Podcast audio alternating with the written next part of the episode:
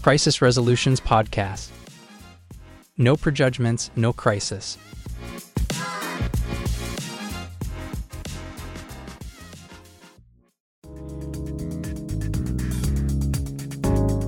Episode 1, Flexibility of Character.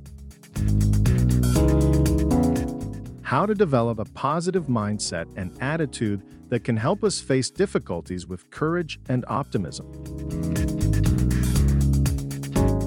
Welcome to the first episode of our podcast about crisis resolutions through the practice of good ways and without prejudgments. I'm your host, and today we're going to talk about flexibility of character.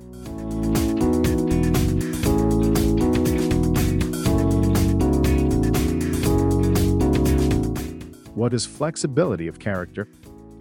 It's the ability to adapt to changing circumstances and cope with challenges in a positive and constructive way. It's also the willingness to learn from others and appreciate different perspectives. Flexibility of character can help us face difficulties with courage and optimism, instead of being rigid, defensive, or pessimistic.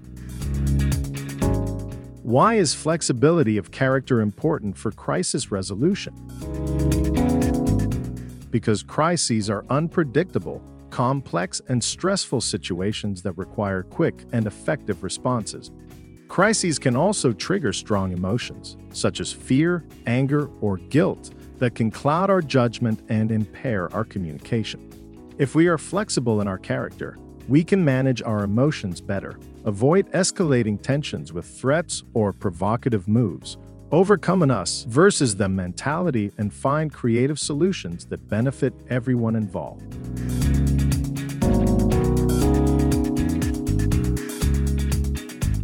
How can we develop flexibility of character? Here are some tips based on research and best practices. Identify risks. Good crisis management starts with anticipation of risks. By being aware of potential threats and vulnerabilities, we can prepare ourselves mentally and emotionally for dealing with them if they arise. Define an action plan. Having a clear plan for how to respond to a crisis can reduce uncertainty and anxiety. A good action plan should include roles and responsibilities, communication channels, resources, and contingency measures. Establish a crisis unit. A crisis unit is a team of people who are responsible for handling a crisis. The members of the crisis unit should have relevant skills, experience, and authority to make decisions.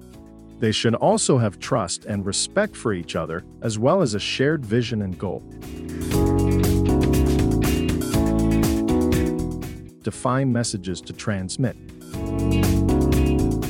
The messages that are transmitted during a crisis should acknowledge the problem, express empathy for those affected, explain what actions are being taken, and what outcomes are expected. Prepare for crisis management by making time, energy, and attention available.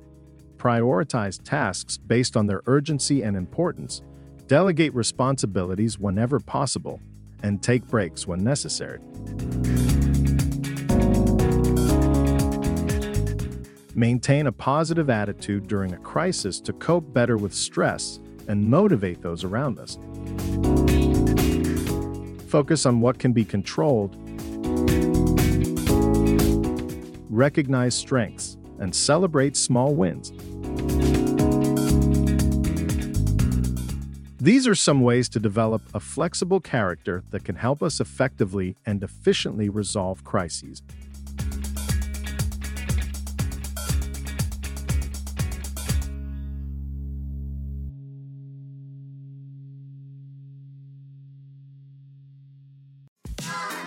If you like this episode, we'd be chuffed to have you on board and make a difference together. By becoming part of our community, you will have access to helpful content on building a positive mindset, fun games, and opportunities to make new friends. Please join our mission to resolve crises positively and without bias by connecting with us at crisisresolutions.com. Thank you, and take care for now. Cheers. crisis resolutions training. No homework, no tests, no prejudgments.